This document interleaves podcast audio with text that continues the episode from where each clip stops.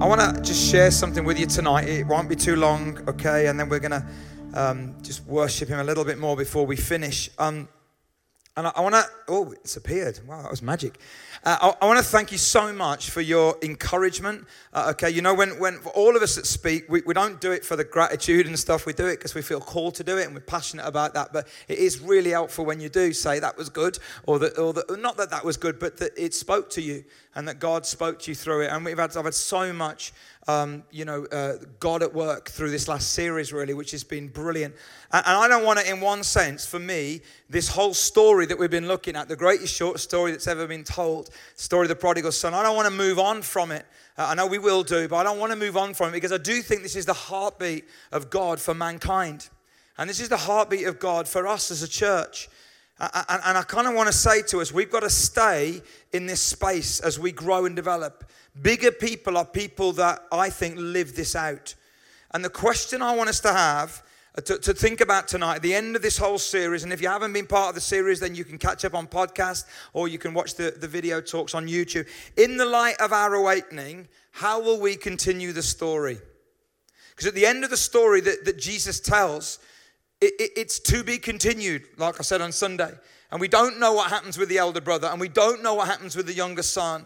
Uh, we know the fattened, fattened calf didn't get very far, but that's all that we know. We don't know what happened with the father. We don't know that. And it's to be continued because it's to be continued by you and me. So, in the light of our awakening, if we've come home, how will we continue to live out the story? And, it asks all these kind of what if questions, doesn't it? Uh, and so, what if the younger son, having received grace, tried to live it out through his own efforts? We'd never do that, would we? Paul wrote in Galatians 3 You foolish Galatians, who has bewitched you? Before your very eyes, Jesus Christ was clearly portrayed as crucified. I'd like to learn just one thing from you. Did you receive the Spirit by the works of the law or by believing what you heard? It's like a rhetorical question. He knows the answer. Are you so foolish? After beginning by means of the Spirit, are you now trying to finish by means of the flesh? The younger son came back saying, I'll work it off. Father said, No, you won't and gave him grace. What if he then said, Okay, but I'll work it off?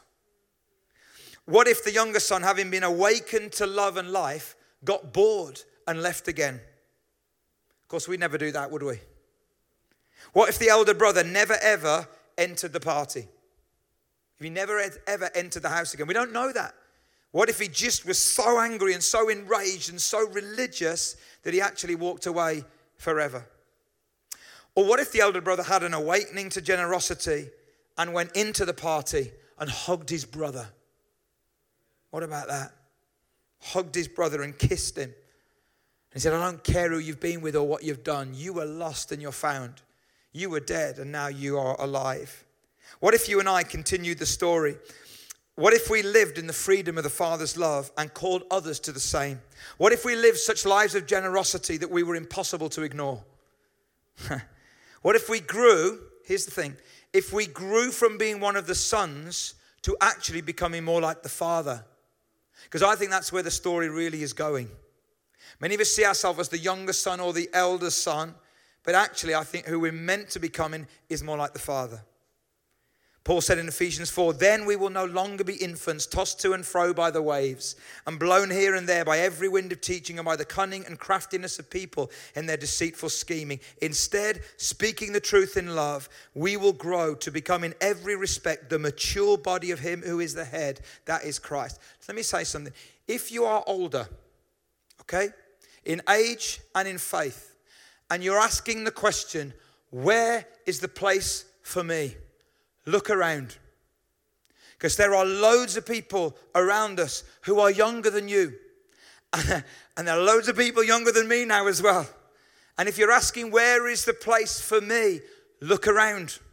We're meant to be coming like the Father, where we're not looking to who can mentor us, but we're looking to who we can mentor for God, who we can invest in.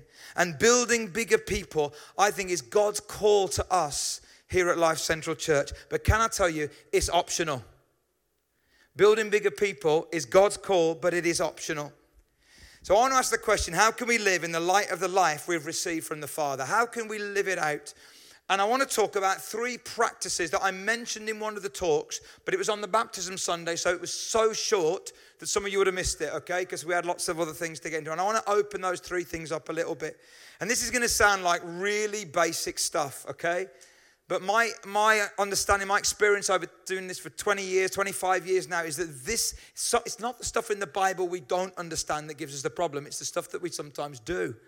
Because it's not about how much we understand, it's about how much we apply into our lives. There are three practices which I think are vital if we're to live in the light and the life that we've received from the Father. The first one is this we need to celebrate. We need to celebrate. That's why gathering is so important. I'm so glad so many of you have come tonight. And it's not because we want to fill the room so we can feel good. It's not about that. It really isn't. The Bible says in Isaiah 2, verse 2, in the last days, the mountain of the Lord's house will be the highest of all, the most important place on earth. It will be raised above the other hills, and people from all over the world will stream there to worship. At this church, we believe in an attractional and a missional expression of church. Many people talk about attractional, in other words, a big meeting, or missional. No, we'll go and we'll do stuff where people are. We believe in both. Jesus said, Come, and Jesus said, Go. He wasn't schizophrenic. It's possible for it to be both. We believe in come and, and see and go and share. Come and see what God's doing and go and share what God's doing. So, why do we gather together? I'm going to get a little bit direct here. This encounter space is the opportunity for me to take the gloves off a little bit, okay, in love, and talk to you as mature Christians, okay, and say it as it is. Why do we gather together? God commanded it could stop there, but God commanded it. Hebrews 10 let us hold tightly without wavering to the hope we affirm, for God can be trusted to keep his promise. Let us think of ways to motivate one another to acts of love and good works. And let us not neglect our meeting together as some people do, but encourage one another, especially now that the day of his return is drawing near. Because when the day of his return is drawing near, it's not going to be easy. And the context that was, I was going to say Paul, but we don't know it was Paul. Whoever wrote that, the context of the, of writer to the Hebrews is the Hebrew church was going through persecution under Nero and they were in danger of drifting away from the faith. And Paul says, one of the practices that will keep you anchored in the faith is gathering together. Don't neglect it like some people are doing. And I want to say, God commanded it, but the real reason that we need, that's the real reason we need to do it. But there's another reason we need it. God commanded it because we need it. God didn't just command it because of his kind of ego. Do you know what I mean? God commanded it because we need it. That's why God has told us to worship, not because he needs it, but because we need it. God commanded it, but we need it. Yes, it's for him, but the truth is we need it. And this is why we need it. It reminds us we're part of something bigger. I think God's doing something amazing at the moment. And we're so excited. I mean, two years ago, three years ago, we would not have thought we were where we are in terms of Hagley and Brickhouse and other situations developing. Uh, and you know, God, and God is moving. And isn't it great that, that, that in some of these places we can connect and remind ourselves that we're all part of something bigger, which is so important. And actually, we're only a small bit of the church anyway. We all need to remind ourselves that we are part of something bigger. That's why the iGrow conference is going to be so important. Malcolm Duncan has got a brain the size of a planet. You do not want to miss him on that Saturday night. He's an incredible communicator, and he will, he will just inspire you. Uh, uh, uh last time I heard him speak a year ago, uh, two years ago, one year ago, nearly, and um, he told some stories of, of what happened in his own life, where he went to three or four funerals in his own family Two of his members of family committed suicide, horrendous things. And yet the faith and the, and you'll, you'll, you'll, you'll just think, wow, we're part of something bigger. He'll talk about the world and culture and where things are going and how we can respond. And we all need that. We need it. We need it because it reminds us life is not all about us. So when you get up on a Sunday and you don't want to go to church, it's not all about you. It's not all about us. It helps us focus above and beyond our current circumstances. And it helps recalibrate us so we can re engage in the world. You know, the prophet Isaiah was a prophet, he was a spiritual man. And yet, when he had that experience in the temple in Isaiah 6, in the year that King Uzziah died, who was his mentor as well as his king, he said, Woe to me, for I am a man of unclean lips, and I live among a people of unclean lips. Interestingly enough, Isaiah was known for his oratory. For the way he spoke. But he said, But I've been living among people in the world so much, their lips have affected what comes out of my lips. I don't know about you, but isn't that true? And I, I get the privilege to work in a church environment, but the vast majority of you don't. And I do remember those couple of years when I worked in my dad's scrapyard that they were not a people of clean lips. And if I didn't regularly gather together and put great words on my lips, it would have affected my spirit. And whenever any, anyone says, whenever anyone says, I don't feel close to God, you can track it back to neglecting gathering together as one of the factors. We need it to recalibrate us. So here's my challenge to you on this one be intentional. Be intentional. You know, when people say, Oh, I'm so glad I came today, God spoke to me, I kind of like pleased and annoyed because the inference is, I nearly didn't come. You nearly didn't come because you weren't intentional. You decided whether you come to church when you got up or whether there was anything better on, and that's why you went. Listen, nothing good happens by default, only by design.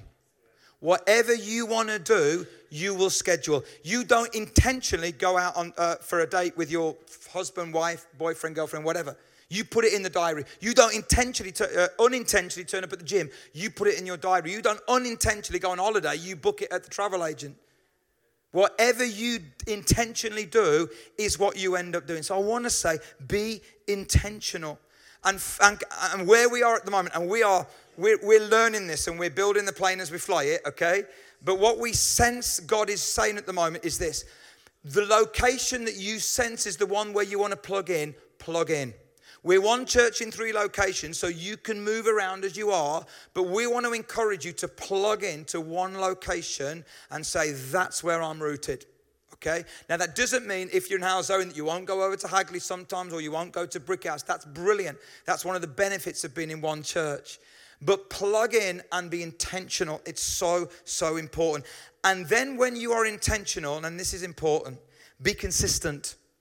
Recent research suggests many Christians in the Western world, in Europe and in North America, now attend church where they consider themselves to be an active member once a month or twice a month is a good one. So once or twice a month, and they can and people consider themselves to be active members. And can I just say that's not consistent? You are not going to be consistently building community, consistently being recalibrated if that's where it is. And, and, can I say why I think this is so important? It's so important for your soul. So important for your soul.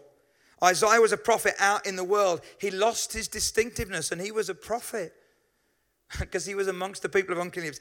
It's important for your gifts. You have a piece of the jigsaw nobody else has.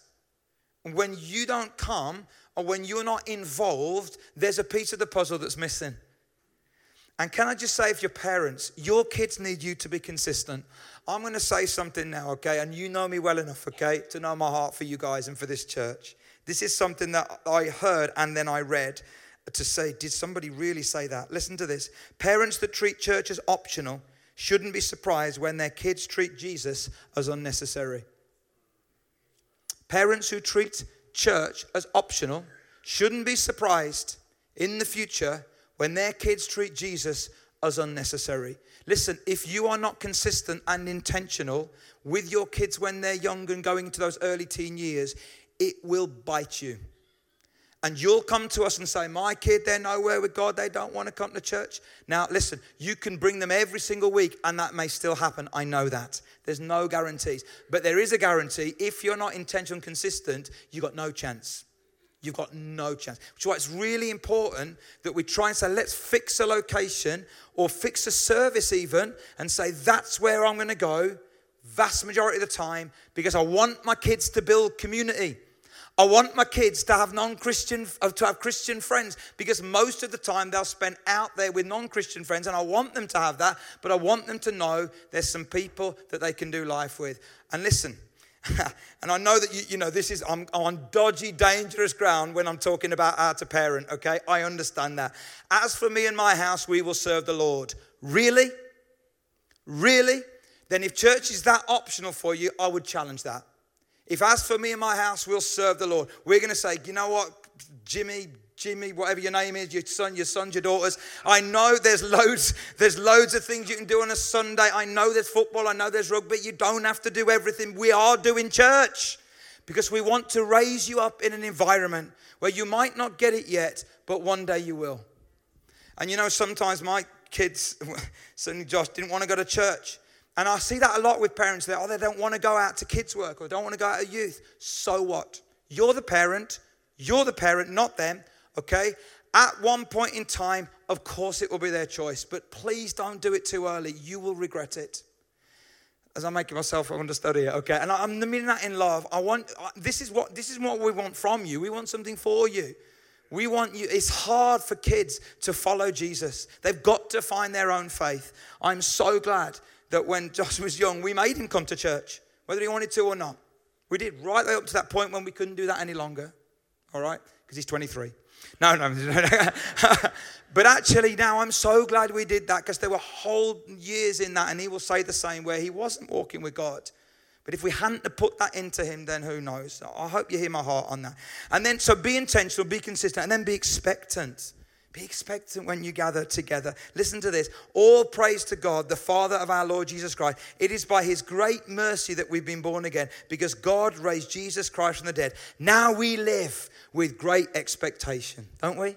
Now we live with great expectation. So, when we gather together in Brickhouse, in Hagley, here in Halesowen, let's come together expectant, expectant that God will move, expectant that God will move, and expectant that God will speak to you.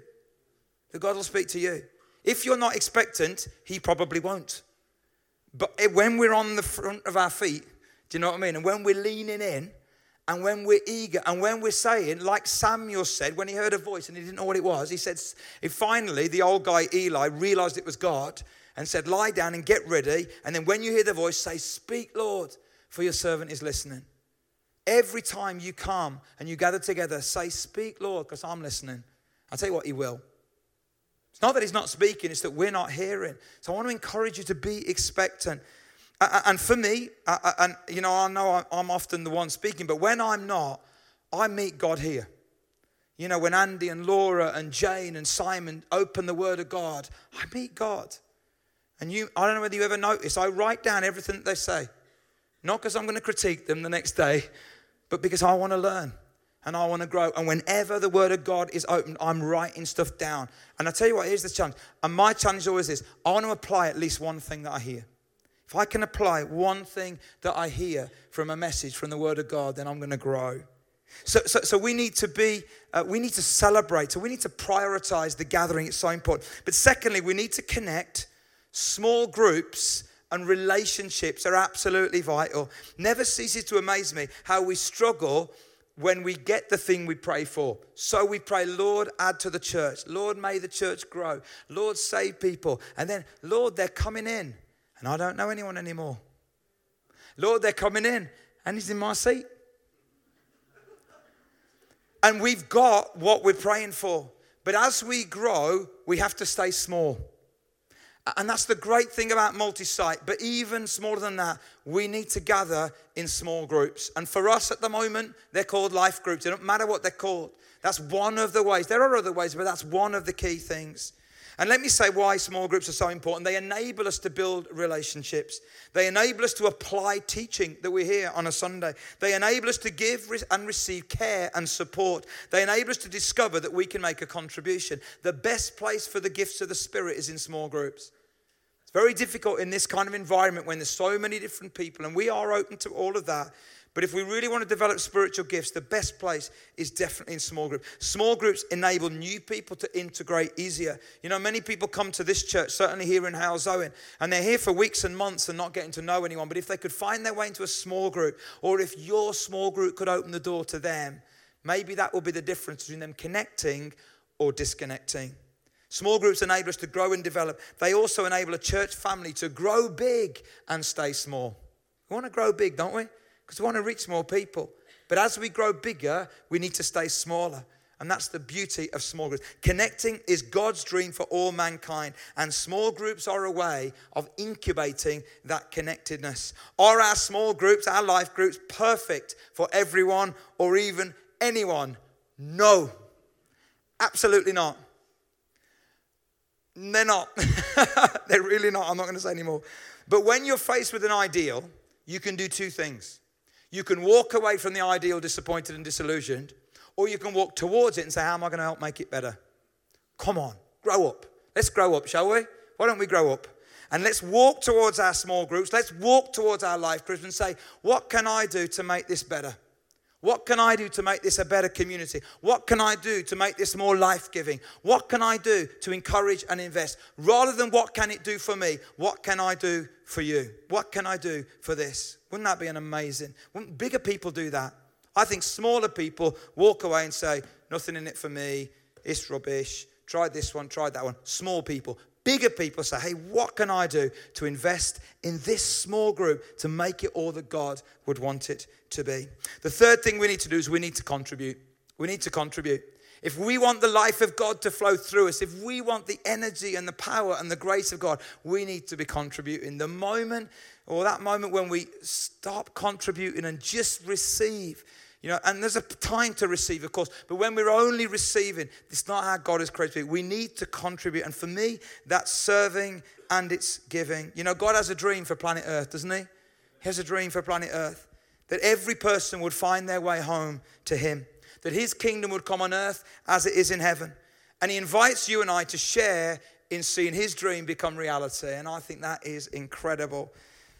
You know, you, you know I'm a, I'm a football fan, especially now that we're winning. Um, we're not going to talk about the Albion. We're not going to do that because it would be wrong. Oh, I just did it.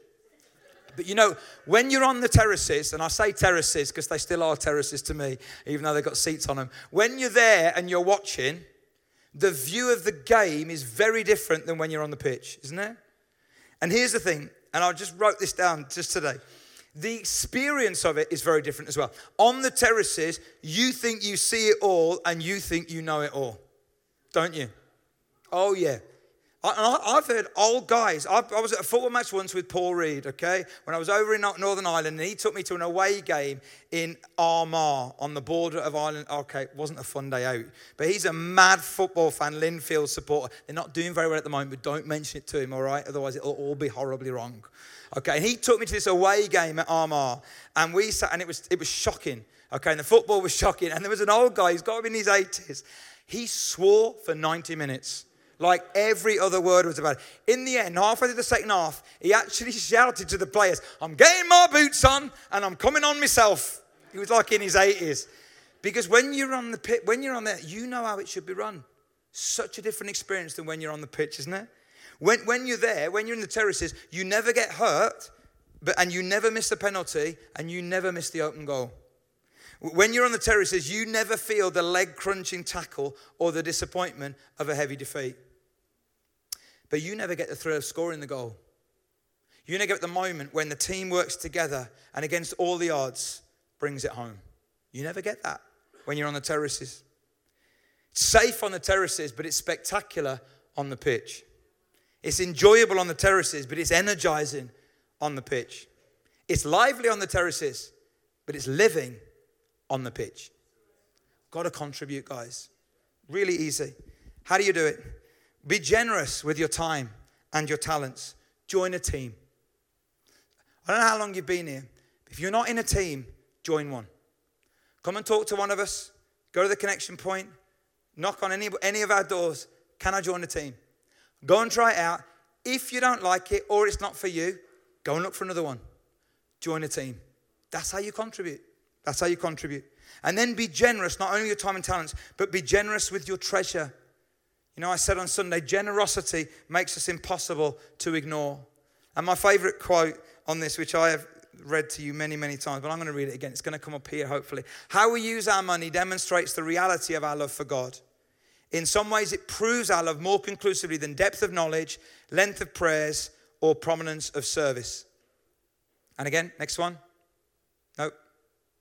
Okay.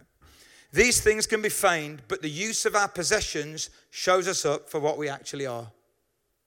These things can be feigned, but the use of our possessions shows us up for what we actually are. Be generous with your money. We've got, you know, if we want to see the life of God flow through us, God wants to bless us you know, as we as we honor him And God doesn't bless chaos. We sang a song earlier on, He brings chaos back into order. Maybe some of our finances are chaotic and we're asking to be blessed by God. God doesn't bless chaos. Let's get our chaoticness back into order and then let's see what God does. If you're not yet giving consistently into the life of God through this church, then why not start? Why not start? If you are giving, when was the last time you reviewed that or looked at that or thought about that? Because we want to be intentional, don't we? And we want to be thoughtful and we want to be honoring God and we want to be generous. We want to be generous. So, in the light of your awakening, how will you continue your story? In the light of your awakening, how will you continue your story? I'm going to ask the band if they'll come back up. And I want to just take a few moments, and it's been great to be in God's presence tonight. And, you know, just before we move on, and we've got Mark Ritchie here on Sunday, um, and that's going to be brilliant. And we've got the comedy night, Sunday night. It's going to be great. Mark's fantastic. But before we switch gears, as it were, let's just take a moment as a family, okay? As a church family. And God's spoken to us, I believe, out of this incredible story. In the light of your awakening, how will you continue your story? And on um, Sunday, I, I, I, read this poem that many of you have asked me for. And it's a little poem that Max Lucado wrote. And to me, it just kind of, I know it's a bit cheesy, but it just kind of says what we've received in God and makes me want to say, Yes, God, I want to live for you. I, I want to I want to be generous. I want, I want to I want to live in the light of what you've given to me. And it says this You have a ticket to heaven no thief can take. You have an eternal home no divorce can break. Every sin of your life has been cast into the sea. Every mistake you've made is nailed to the tree. You are blood bought and heaven made, a child of God forever saved. So be grateful, forever joyful, for isn't it true? What you don't have is much less than what you do. Let's stand. I'd ask you just for a moment, just to be thoughtful for a moment. Just turn it down a little bit, please, Sean. Sean, bring it down. Thank you. Just for a moment, just be thoughtful just for a moment. One thing, one thing that I've said tonight that you think that was for me. That's for me. What are you going to do with it?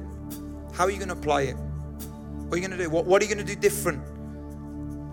Maybe, hey, I'm going to be intentional and consistent with the gathering. I'm, I'm going to say to my kids, hey, guys, there is loads of stuff that we can do on a Sunday. Do you know what I mean? But actually, this is one of the things that we're going to do because, as for us, our family, we want to serve the Lord. So, we're going to do those other things, but we're going to make sure we prioritize that.